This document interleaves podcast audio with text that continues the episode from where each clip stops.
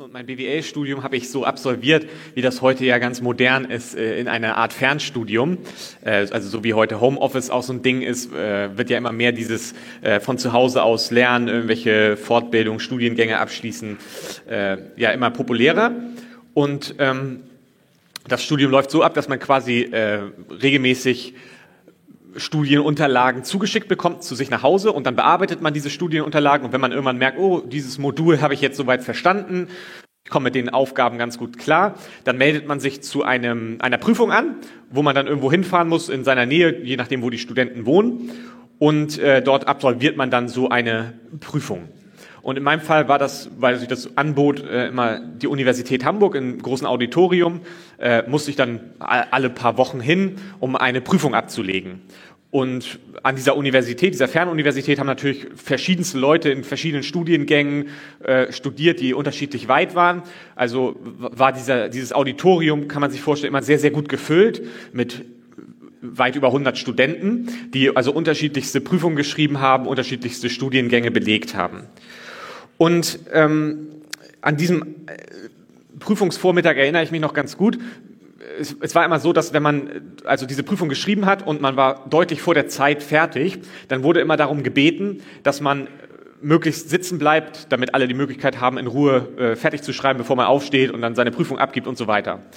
Und es gab immer ein ganz, ganz kompliziertes Verfahren eigentlich, wie man diese Prüfungsunterlagen zusammenstellen musste in so einen Briefumschlag. Da musste das da rein, das musste rein, Kladdezettel, das, das, das, das, das. Das musste irgendwie zusammengeheftet werden und dann musste man Dinge unterschreiben, hier unterschreiben, da so eine Versicherung unterschreiben, so eine, keine Ahnung. Und dann musste man auf dem Briefumschlag noch unterschreiben. Der Briefumschlag musste ordentlich versiegelt werden und so weiter. Halt alles ganz, ganz äh, offiziell so. Und man kann sich das vorstellen, also es war ungefähr so eine Bühne wie hier in diesem großen Auditorium und äh, da waren dann Tische aufgestellt und dann saßen da fünf, sechs Leute, die diese Prüfungen beaufsichtigt haben. Die haben die Sachen vorher ausgeteilt und haben für Fragen zur Verfügung gestanden. Aber man kann sich vorstellen, bei der Menge an Studierenden ist es nicht so ideal, viele Rückfragen zu stellen vor der Prüfung und so weiter. Alle wollen anfangen, alle wollen fertig werden. Deswegen war es wichtig, dass man zuhört vorher, wenn erklärt wurde, wie das ganze Verfahren denn abläuft. Und ich war jetzt bei dieser Prüfung, an die ich mich gut erinnern kann, war ich schon relativ erfahren, weil ich schon mehrere Prüfungen geschrieben hatte, wusste ungefähr, wie das abläuft äh, und war dann auch anscheinend hatte ich ein relativ einfaches Modul, wo ich dann deutlich früher fertig bin. Und dann habe ich mir das immer so zur Angewohnheit gemacht, um halt niemanden zu stören. Bin ich nicht aufgestanden, sondern habe dann halt so angefangen, Menschen zu beobachten, die halt dann so am Schreiben waren und wie die sich so verhalten in Drucksituationen und so weiter und so fort. Ja, und dann gab es da eine Frau, die offensichtlich noch nicht so erfahren gewesen ist und die auch nicht so richtig gut zugehört hatte, schien es. Sie war also auch schon fertig und sie tat sich dann schon sehr schwer damit, also diese Sachen zusammenzustellen. Dann guckte sie nochmal die Blätter an und äh, muss ich jetzt hier unterschreiben und sie war total, und dann stopfte sie das in den Umschlag rein und war total verunsichert. Und dann stand sie irgendwann auf und wollte jetzt also nach vorne gehen, um ihre Prüfung abzugeben. Und ich konnte das Ganze also gut beobachten und sie machte sich dann auf den Weg nach vorne und auf dem Weg nach vorne wollte sie in Briefumschlag, wo sie jetzt also die ganzen Prüfungsunterlagen reingetan hat, wollte sie schließen. Und sie fing jetzt also an, auf dem Weg nach vorne, äh, an diesem Briefumschlag die ganze Zeit rumzulecken. Halt, ne? um, und dann diesen Briefumschlag vorzubereiten, ihn zu verschließen und dann abgeben zu können. Und sie leckte und leckte und schloss dann und es klappte irgendwie nicht und sie ärgerte sich auch so ein Stück weit darüber und leckte dann noch energischer an diesem Briefumschlag, dass der Briefumschlag endlich zugeht. Warum klebt das denn nicht? Da muss man noch mehr Samaranda. So, äh, naja, auf jeden Fall, äh, ja, merkte sie dann irgendwann nach dem dritten, vierten Versuch, und äh, dass sie einfach es nicht hinging, merkte sie, dass sie einfach nur diesen Klebestreifen hätte abziehen müssen, wo dann ja diese Klebeschicht freigelegt wird, um dann das Ganze schön verschließen zu können, um das dann abgeben zu dürfen.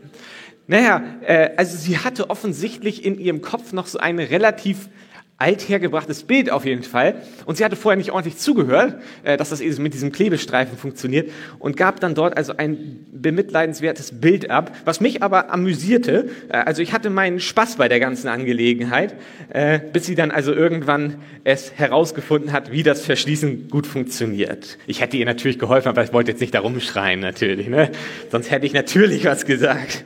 Ähm, manchmal kann man sich die Frage stellen, wenn es um das Thema der Auferstehung geht, im, aus, aus der christlichen Perspektive, ob wir manchmal auch ein relativ althergebrachtes Bild von dieser Thematik Auferstehung haben oder ob wir in der Lage sind, ein recht klares, äh, konkretes Bild zu beschreiben, ein biblisches Bild dessen, was die Auferstehungshoffnung unseres Glaubens eigentlich ausmacht. Ich meine, die Auferstehung ist in gewisser Weise unsere letzte oder unsere endgültige Hoffnung, auf die wir ja zusteuern.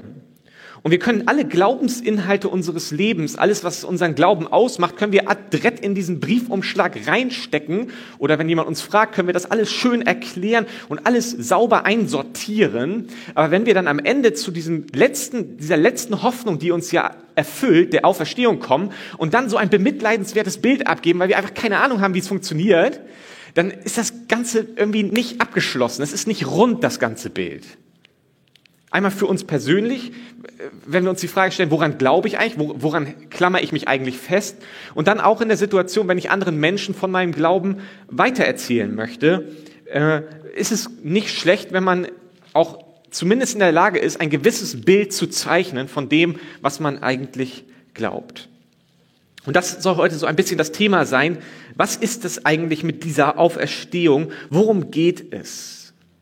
Und wenn es um die Auferstehung von den Toten geht oder generell das Leben nach dem Tod, dann glaube ich, dass eine wesentliche Frage, mit der wir uns beschäftigen, immer ist das Verhältnis zwischen Körper und Seele. Das ist ein ganz häufiges Thema, ganz häufige Begrifflichkeiten, die in diesem Augenblick auftauchen. Wie stehen Körper und Seele eigentlich zueinander? Oder wie bringst du die Begriffe Körper, Geist, Seele miteinander zusammen? Was geschieht bei der Auferstehung? Wie sieht das Ganze aus? Und unter Christen gibt es dann immer recht umfangreiche Debatten auch, wie jetzt also Geist, Körper, Seele ineinander greifen und wie die ganze Mechanik funktioniert, wie das aufgebaut ist. Es gibt dann tolle Grafiken und hast du nicht gesehen. Also, und diese Begriffe werden ja auch in der Bibel immer wieder verwendet. Ähm, nur manchmal in einer Art und Weise an unterschiedlichen Stellen, dass man merkt, äh, kriege ich das Ganze nicht einheitlich zusammen. Das ist eine Schwierigkeit. Aber dadurch wird diese Debatte natürlich ausgelöst, dass wir diese Begriffe in der Bibel vorliegen haben. Eine weitere äh, Sache, der man sich einfach bewusst sein sollte, wenn es um diese Begrifflichkeiten geht, um, um das Verhältnis von diesen Dingen, ist, dass wir uns bewusst sein müssen, als Christen hier in Deutschland, dass unser Denken in vielen Bereichen sehr stark auch griechisch geprägt ist. Dass wir sehr stark unter dem griechischen Einfluss noch immer stehen in unseren äh, Überzeugungen, in unseren Vorstellungen, wie wir Dinge versuchen uns äh, einzusortieren. Zum Beispiel sind wir in diesem Ding sehr geprägt durch den Einfluss Platons, der ja die Seele für unsterblich hielt und äh, auch so eine gewisse äh, oder was heißt eine gewisse, eine klare Unterordnung auch des Leiblichen, des Körperlichen unter die Seele äh, propagiert hatte und äh, ja und wir unter diesem Einfluss natürlich auch von unserem Denken her in starker Weise stehen. Die Kirchenväter, frühe Theologen haben viele der Anschauungen, der Begriffe, der Methoden des griechischen hellenistischen Denkens aufgegriffen und das hat dazu geführt, dass wir so eine Art Hellenisierung, eine Griechisierung sozusagen des christlichen Denkens erlebt haben. Und das kann man jetzt doof finden, das kann man gut finden. Es hat sowohl als auch, denke ich, einmal das Schlechte, dass wir anfangen, Sachen aus dem griechischen Denken zu übernehmen, äh, die offensichtlich nicht biblisch sind. Es hat aber auch positive Einflüsse, zum Beispiel dadurch, dass sie diese griechische Denkansätze aufgegriffen haben, wurde das Christ, der christliche Glaube überhaupt erst so in eine Form gegossen, dass Menschen in der Lage waren, es gut zu verstehen, es zu, zu begreifen, worum es eigentlich den Autoren äh, geht.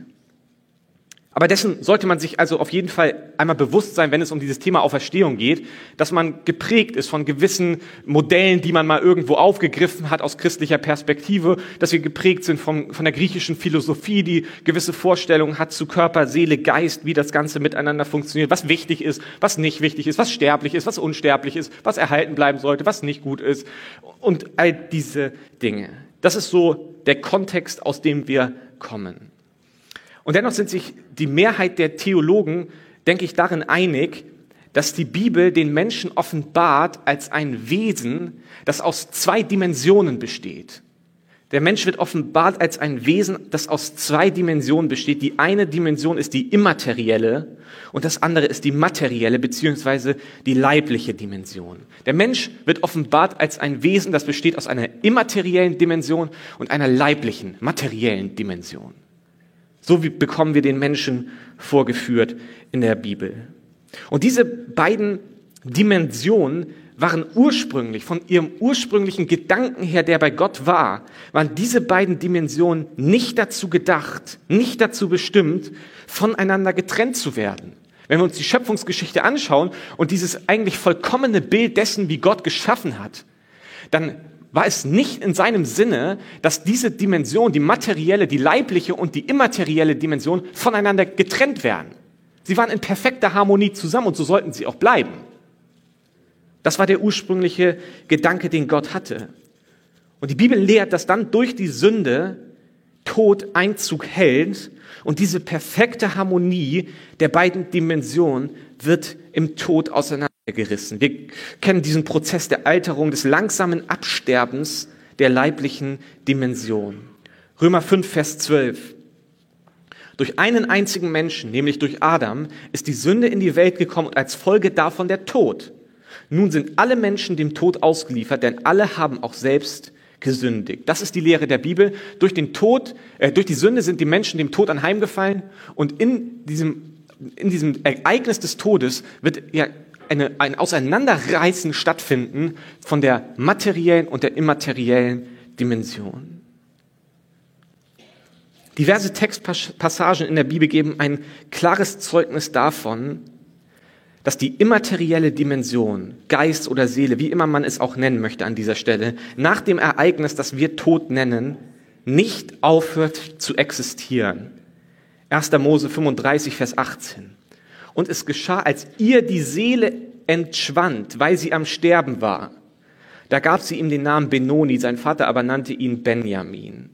Als ihr die Seele entschwand, sie am Sterben war. Lukas 23, Vers 46. Und Jesus rief mit lauter Stimme und sprach, Vater, in deine Hände befehle ich meinen Geist. Und als er das gesagt hatte, verschied er. Apostelgeschichte 7, 59. Und sie steinigten den Stephanus, der betete und sprach, Herr Jesus, nimm meinen Geist auf. Philippa 1, 23 bis 24. Denn ich werde von beidem bedrängt. Mich verlangt danach aufzubrechen und bei Christus zu sein, was auch viel besser wäre. Aber es ist nötiger, im Fleisch zu bleiben, um euretwillen. Es sind alles so Hinweise, die darauf hindeuten, dass also da findet eine Trennung statt zwischen dem Immateriellen und dem Materiellen. Aber das Immaterielle, es lebt weiter. Es, ist, es hört nicht auf zu existieren. Und dann haben wir diesen Begriff, wenn es zum Sterben kommt, des, des Schlafenlegens, des Entschlafen. 1. Korinther 15, Vers 20. Nun aber ist Christus aus den Toten auferweckt. Er ist der Erstling der Entschlafenen geworden. Oder Johannes 11, Vers 11. Dies sprach er und danach sagte er zu ihnen, unser Freund Lazarus, der ja gestorben war und von Jesus wieder auferweckt wurde, unser Freund Lazarus ist eingeschlafen, aber ich gehe hin, um ihn aufzuwecken. Und dieses, diese Begrifflichkeit entschlafen oder Schlaf scheint hier ein Euphemismus für das zu sein, was mit dem Körper geschieht, aber nicht für das, was mit der Seele geschieht oder mit der immateriellen Dimension. Also man könnte jetzt zusammenfassen und sagen, bei dem Ereignis, das wir Tod nennen, lebt die immaterielle Dimension weiter und die leibliche Dimension legt sich schlafen. So könnte man jetzt also ein erstes Zwischenfazit ziehen. Bei dem, was wir Tod nennen, lebt die immaterielle Dimension weiter und die leibliche Dimension legt sich schlafen. Und jetzt haben wir aber im christlichen Glauben oder auf den christlichen Glauben beruhend diese Hoffnung auf die Auferstehung der Toten. Und wenn diese Hoffnung realistisch ist oder einlösbar sein soll, diese Hoffnung der Auferstehung, dann muss die Identität einer Person nach dem Tod mit der Person vor dem Tod gewahrt bleiben. Also sonst brauchen wir nicht von Auferstehung reden. Also wenn es eine Auferstehung gibt, dann muss ja die Identität dieser Person nach dem Auferstehen gewahrt bleiben mit der Identität der Person davor. Sonst könnten wir sagen, das hat nichts mit Auferstehung zu tun, sondern es hat einfach was Neues. Dann wäre es ja keine Auferstehung. Und jetzt ist die Frage, wenn diese Identität also gewahrt bleiben muss, nach der Auferstehung und vor der Auferstehung, was macht diese Identität des Menschen aus? Was macht das aus? Was jetzt erhalten bleiben muss, damit wir von einer Auferstehung reden können und nicht sagen, ist komplett neu. Was macht diese Identität aus? Was es nicht sein kann, ist das Aussehen oder die soziale Stellung, weil diese Dinge, die ändern sich ja. Was macht die Identität einer menschlichen Person aus? Das Erste, was wir erkennen, ist, was eine Person ausmacht, ist, dass sie über eine bewusste Ich-Perspektive verfügt, sich selbst bewusst ist, sich seiner selbst bewusst ist. Aber eine Person ist mehr als ihr Selbstbewusstsein. Sie hat auch, so wie ich, einen materiellen, biologischen Körper, durch den wir die Welt erfahren, durch die wir mit anderen kommunizieren, willentlich handeln. Also ich bin mir meiner selbst bewusst und ich habe auch einen materiellen Körper, durch den ich mit dir in Interaktion treten kann, willentlich handeln kann. Das menschliche Bewusstsein ist in unserer Welt an einen materiellen Körper gebunden und von ihm abhängig. Es sind diese beiden Dimensionen. Jetzt könnte man die Frage stellen, ist es denn denkbar grundsätzlich, also wenn die leibliche Dimension, wenn mein Körper abstirbt, sich schlafen legt, dass wir in Ewigkeit ohne diese körperliche, leibliche Dimension weiter existieren? Ist es denkbar, dass eine Person ohne materiellen Körper mit einem funktionierenden Gehirn, ohne diese Dinge weiter als die identische Person existiert? Also wenn mein Körper weg ist, ist es denkbar, dass ich immer noch als dieselbe Person existiere. Jetzt ist es ja ganz interessant, dass es quer durch die Kulturen und Weltanschauungen Berichte von Reanimierten gibt, die bereits klinisch tot waren, die ein klares Wissen haben über objektiv objektiv stattfindende Dinge in dem Augenblick, in dem sie eigentlich schon klinisch tot waren. Es gibt da Berichte über das Verlassen des materiellen Körpers und dass sie ihren eigenen Körper über dem OP-Tisch sehen. Und sie können berichten, was stattgefunden hat, obwohl sie eigentlich schon klinisch tot gewesen sind. Wissenschaftler tun sich schwer mit diesem Phänomen, weil es stellt irgendwie diese Ansicht in Frage, dass das Bewusstsein, das Personsein unlöslich an einen funktionierenden Körper mit Gehirn gebunden ist. Es stellt diese Ansicht in Frage, dass eine Person erlischt zusammen mit dem Gehirn. Und es bestätigt so ein bisschen diese Perspektive, die wir auch in der Bibel haben. Eben, es sind diese beiden Dinge, die zur menschlichen Existenz gehören. Das Materielle und das Leibliche.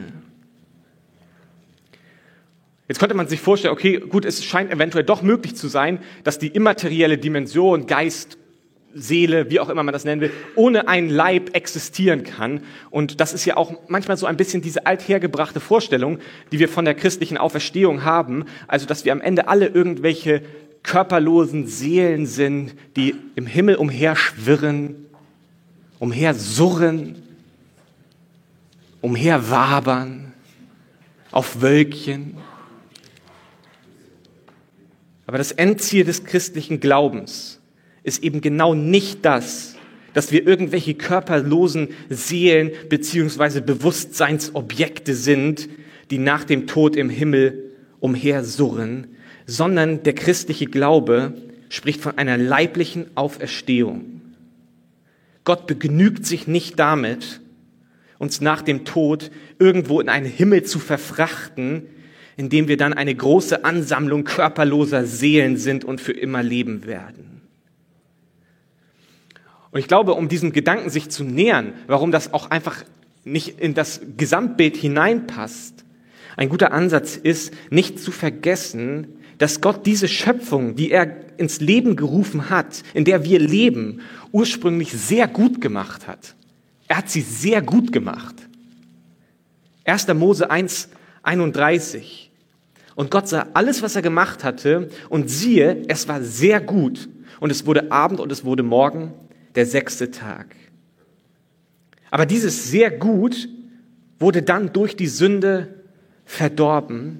Und die Bibel spricht davon, dass er alles neu machen will. Warum? Weil dieser Zustand vom sehr gut, der am Anfang da gewesen ist, den Gott über seine Schöpfung ausgesprochen hat, sehr gut, durch die Sünde zerstört ist und er sagt, ich muss alles neu machen, um dieses sehr gut wiederherzustellen. Offenbarung 21, Vers 5. Und der auf dem Thron saß, sprach, siehe, ich mache alles neu. Und er sprach zu mir, schreibe, denn diese Worte sind wahrhaftig und gewiss. Der auf dem Tod, äh, der auf dem Thron sitzt, sagt, ich mache alles neu. Ich will das sehr gut wiederherstellen. Und dieses Neumachen ist nicht zu verstehen als ein Ansatz, wo Gott sagt, boah, der erste Entwurf, der ist mir so missglückt. Oh, der war so schlecht. Das war so ein Haus, was ich gebaut habe. Und danach habe ich gesehen, es ist ja schief und krumm. Das geht ja gar nicht. Man einmal platt machen und nochmal irgendwie ganz neu machen. Weil das war so hässlich, was ich da gemacht habe. Es ist, so ist es nicht.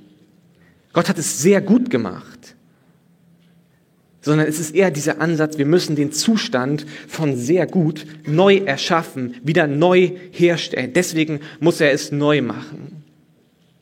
Und ein zentraler Teil dieser neuen Schöpfung ist, dass die perfekte Harmonie zwischen der immateriellen Dimension und der leiblichen Dimension wiederhergestellt wird in einer Art und Weise, dass die Identität der Person erhalten bleibt. 1. Korinther 15, 42 bis 44. So ist es auch mit der Auferstehung der Toten. Es wird gesät in Verweslichkeit und auferweckt in Unverweslichkeit. Es wird gesät in Unehre und wird auferweckt in Herrlichkeit. Es wird gesät in Schwachheit und wird auferweckt in Kraft. Es wird gesät ein natürlicher Leib und es wird auferweckt ein geistlicher Leib. Es gibt einen natürlichen Leib und es gibt einen geistlichen Leib. Die Leiblichkeit, von der hier gesprochen wird, sie bleibt erhalten. Die Bibel lehrt, dass die Auferstehung eine radikale Verbesserung der leiblichen Dimension ist. Aber es ist nicht so, dass nur die immaterielle Dimension wichtig ist, sondern auch die leibliche Dimension. Der Körper ist ein ganz wesentlicher, wichtiger Teil der Identität. Und so gibt es eine Kontinuität zwischen dem irdischen Körper und dem Auferstehungsleib. Es wird eine Kontinuität geben. Welche biblischen Hinweise haben wir dafür? Aus meiner Sicht der wichtigste biblische Beweis dafür, dass es diese Kontinuität gibt, wenn in perfekter Harmonie beide Dimensionen wieder zusammengeführt werden, ist, dass Christus in demselben Leib auferweckt wurde, den er vor seinem Tod hatte. Das Grab war leer. Das ist eine ganz zentrale Botschaft des christlichen Glaubens. Das Grab war leer. Es ist nicht so, dass Jesus plötzlich wieder da war, zu seinen Jüngern gegangen ist. Ich muss euch mal richtig, Cooles zeigen. Kommt mal mit, wir gehen mal zum Grab. Guck mal, das war ich früher. Guck mal, da liegt er noch. Das, das war mein alter Körper. Und jetzt kommt mal da, ein neuer, jetzt gibt's zwei. So ist es ja nicht. Sondern das Grab war leer. Jesus begegnet seinen Jüngern und das Grab ist leer. Es ist der Körper, der wieder zum Leben auferweckt worden ist. Es ist eine Verwandlung, die stattgefunden hat. Sein Körper trug die Narben seiner Kreuzigung. Sie konnten seine Narben anfassen. Jesus hat mit seinen Jüngern gegessen nach der Auferstehung. Fisch hat er gegessen. Hätte ich jetzt nicht gemacht, aber kann man machen. Es war eine leibliche Dimension in seinem Auferstehungsleib. Und die Botschaft der Bibel ist, dass die Auferstehung von Christus das Muster ist, dem unsere Auferstehung folgen wird. Philippa 3, 20, 21. Wir dagegen haben unsere Heimat im Himmel, von dort erwarten wir auch Jesus Christus, unseren Herrn und Retter. Dann wird er unseren hinfälligen sterblichen Leib verwandeln und ihn dem herrlichen, unvergänglichen Leib gleich werden lassen, den er selbst nach seiner Auferstehung empfangen hat. Denn Christus hat die Macht, alles seiner Herrschaft zu unterwerfen. Hier haben wir den Hinweis darauf, dass die, dass die Auferstehung von Jesus wie eine Art Schablone ist, die auch unsere Auferstehung folgen wird. Das heißt, wenn wir uns den Auferstehungsleib von Jesus angucken, kriegen wir ein gewisses Bild davon, wie unsere Auferstehung aussehen soll. Und bei Jesus und seinem Auferstehungsleib ist diese Kontinuität erkennbar zwischen seinem Körper vor der Auferstehung und nach der Auferstehung. Es gibt diese Kontinuität. Und dennoch hatte er Fähigkeiten und Eigenschaften, die er vorher ganz offensichtlich nicht hatte. Sein verherrlichter Körper war nicht mehr irgendwelchen Begrenzungen unterworfen wie der Körper vor der Auferstehung. Zum Beispiel geht Jesus durch Wände, Johannes 20, 26. Und nach acht Tagen waren seine Jünger wiederum drinnen und Thomas war bei ihnen. Da kommt Jesus, als die Türen verschlossen waren und tritt in ihre Mitte und spricht, Friede sei mit euch. Das heißt, ich weiß nicht genau wie, die Bibel beschreibt es ja auch nicht, aber irgendwie war es ihm möglich, in dieses Haus einzutreten, obwohl die Türen verschlossen waren. Das heißt, sein Körper oder seine Leiblichkeit, seine leibliche Dimension ist nicht gewissen Begrenzungen unterworfen, die wir kennen. Und so scheint es also auch für unsere Auferstehung zu gelten. Es, es, wird eine leibliche Dimension geben, sie wird eine Kontinuität haben zu dem früheren, aber es wird eine deutliche Verbesserung sein. Es wird eine derartige Verbesserung, die wir uns mit unserem Denken noch gar nicht vorstellen können. Aber es gibt diese Kontinuität und es gibt die leibliche Dimension. 1. Korinther 15, 52, ein weiterer Hinweis. Das wird ganz plötzlich geschehen, von einem Augenblick zum anderen. Wenn die Posaune das Ende ankündigt, auf ihr Zeichen hin, werden die Toten auferweckt und bekommen einen unvergänglichen Körper und auch wir Lebenden werden verwandelt. Wenn Gott vorhätte, ganz von vorne anzufangen, ohne irgendeine Kontinuität, dann würde es keinen Sinn ergeben, dass Paulus davon spricht, dass die Toten auferweckt werden. Dann würde er viel eher sagen, die Toten werden nicht auferweckt, denn sie sind ja verwest und ihre Moleküle tausend Meilen weit in Pflanzen und Tieren verstreut. Deswegen wird Gott von vorne anfangen und alles wird ganz anders sein. Ja, es wird anders sein, aber es ist irgendwie der Plan Gottes, dass es eine Kontinuität gibt. Und deswegen ist die Rede von Auferweckung. Deswegen ist die Rede von Auferstehung von den Toten. Ich weiß nicht, wie das aussieht. Die Bibel hält es nicht für nötig, uns die Details zu geben. Nachvollziehbarerweise wahrscheinlich. Aber irgendwie scheint es eine Kontinuität zu geben. Gott hat vor, das irgendwie neu zu machen. Und nicht ganz neu anzufangen nach dem Motto, das Alte war ja so schlecht, was ich da mir überlegt hatte. 1. Korinther 15, 35 bis 37. Vielleicht werdet ihr jetzt fragen, wie werden die Toten denn auferstehen? Was für einen Körper werden sie haben? Versteht doch, jedes Samenkorn, das gesät wird, muss vergehen, ehe neues Leben daraus wächst. Und was wir sehen, ist ja noch, ist nicht schon die fertige Pflanze, sondern es sind nur Körner, sei es Weizen oder anderes Saatgut. Die Kontinuität wird hier verdeutlicht durch einen Vergleich aus der Landwirtschaft. Die Auferstehung ist wie das Wachstum einer Pflanze aus einem Samen. Die Pflanze ist in jedem Fall weitaus besser als die Saat. Weitaus besser. In vielen Dingen gar nicht mehr miteinander zu vergleichen. Und genauso ist der Auferstehungsleib viel besser als der, den wir jetzt haben. Also in vielen Teilen wahrscheinlich nicht miteinander zu vergleichen. Aber dennoch gibt es eine echte Kontinuität zwischen Samen und Pflanze, denn sie sind derselbe Organismus. Der gesäte Same wird zur Pflanze. Ebenso wird, jetziger Körper zum wird der jetzige Körper zum Auferstehungsleib mit besseren Eigenschaften.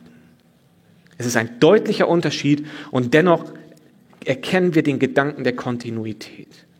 Der jetzige Körper ist schwach, vergänglich, nicht verherrlicht. Und im Zustand der Auferstehung wird die leibliche Dimension stark, unvergänglich, herrlich, geistlich sein. Wir werden weder Stress noch Müdigkeit oder Schwäche ausgesetzt sein. Er wird nicht krank werden, sterben, altern oder verletzt werden. Das ist die Hoffnung, die uns beseelt. Das ist die Hoffnung der Auferstehung. Es gibt diese Kontinuität und doch ist es ein deutliches über das ursprüngliche hinausgehende. Was heißt das konkret? Erstens, Gott hat das physisch-materielle Universum nicht willkürlich oder durch einen Fehler erschaffen. Es ist nicht so, dass er sagt, das ist schlecht, wie ich es mir überlegt habe. Das ist ein Praktikantenfehler gewesen sondern er hatte die Absicht, durch diese materielle, physische Welt seine Herrlichkeit zum Ausdruck zu bringen. Und deswegen sind Themen wie Schöpfungsbewahrung oder der Umgang mit dem Körper von Bedeutung auch für den Christen. Es ist nicht, die materielle Dimension ist nicht unbedeutend. Die leibliche Dimension, sie ist nicht wertlos, sondern sie ist dazu geschaffen, Gott zu verherrlichen. Er hat Herrlichkeit geschaffen. 1. Korinther 6, 13 bis 14. Dort reagiert Paulus auf eine Irrlehre unter den Korinthern. Ihr sagt, das Essen ist für den Magen da und der Magen für das Essen. Und dem einen wie dem anderen wird Gott ein Ende bereiten, also dem Essen und dem Körper. Einverstanden, aber das heißt noch lange nicht, dass wir mit unserem Körper machen können, was wir wollen. Der Körper ist nicht für die Unmoral da, sondern für den Herrn.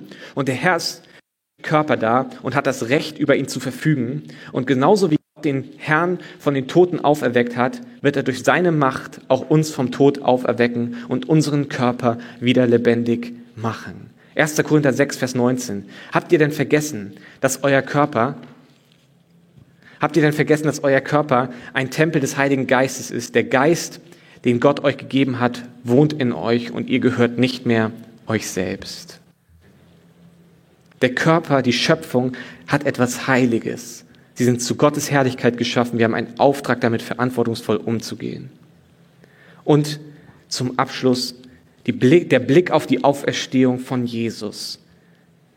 Wie Jesus, wie der Auferstehungsleib von Jesus geschaffen ist.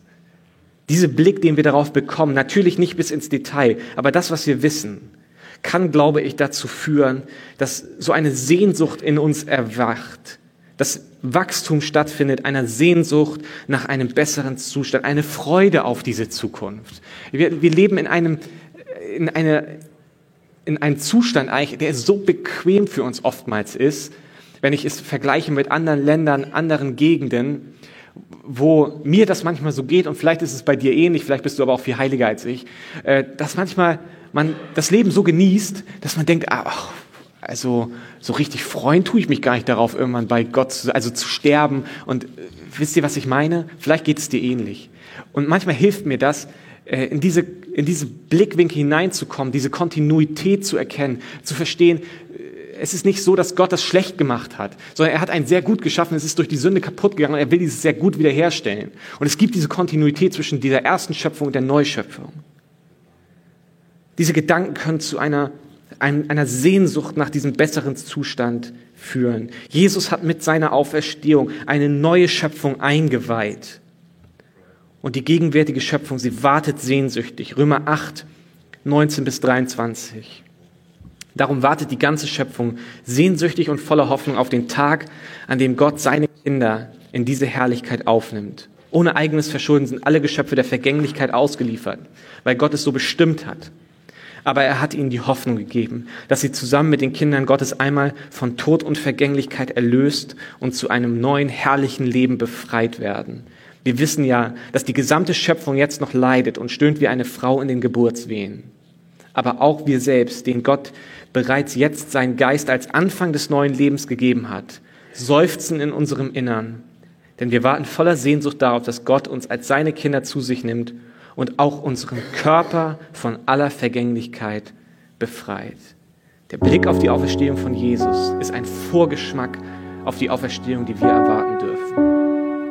Und dieses herrliche Bild von einer Realität, in der die leibliche und die immaterielle Dimension wieder in Perfektion zusammengeführt werden. Und Gott sagt, sehr gut, darauf habe ich eine Vorfreude wenn das wieder hergestellt wird, was Gott sich ursprünglich gedacht hat, die immaterielle Dimension und die leibliche Dimension, sie kommen wieder zusammen. Gott sagt, sehr gut, es ist eine perfekte Harmonie.